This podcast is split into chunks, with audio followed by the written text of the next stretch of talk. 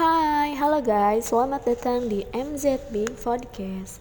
Tema kali ini kita akan membahas tentang fungsi dan makna serta pertunjukan dari tari andun.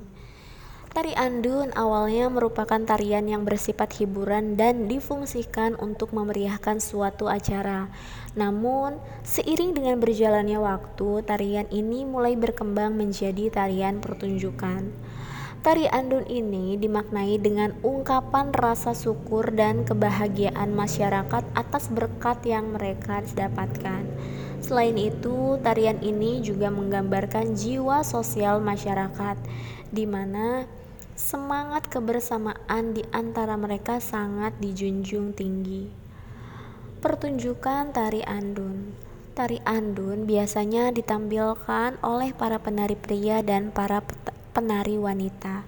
Jumlah para penari biasanya disesuaikan dengan kondisi dan kebutuhan. Untuk upacara adat, siapa saja diperbolehkan untuk ikut menari, namun harus menyesuaikan dengan tempat atau arena menari. Sedangkan untuk pertunjukan tari, biasanya jumlah penari disesuaikan dengan kelompok tari atau sanggar yang akan menampilkannya. Dalam pertunjukan tari andun, biasanya para penari men biasanya menari dengan iringi musik pengiring. Gerakan dalam tari andun ini pada dasarnya cukup sederhana, mengingat bahwa tarian ini merupakan tarian yang bersifat sosial, sehingga para pemula pun bisa melakukan dan ikut menari bersama.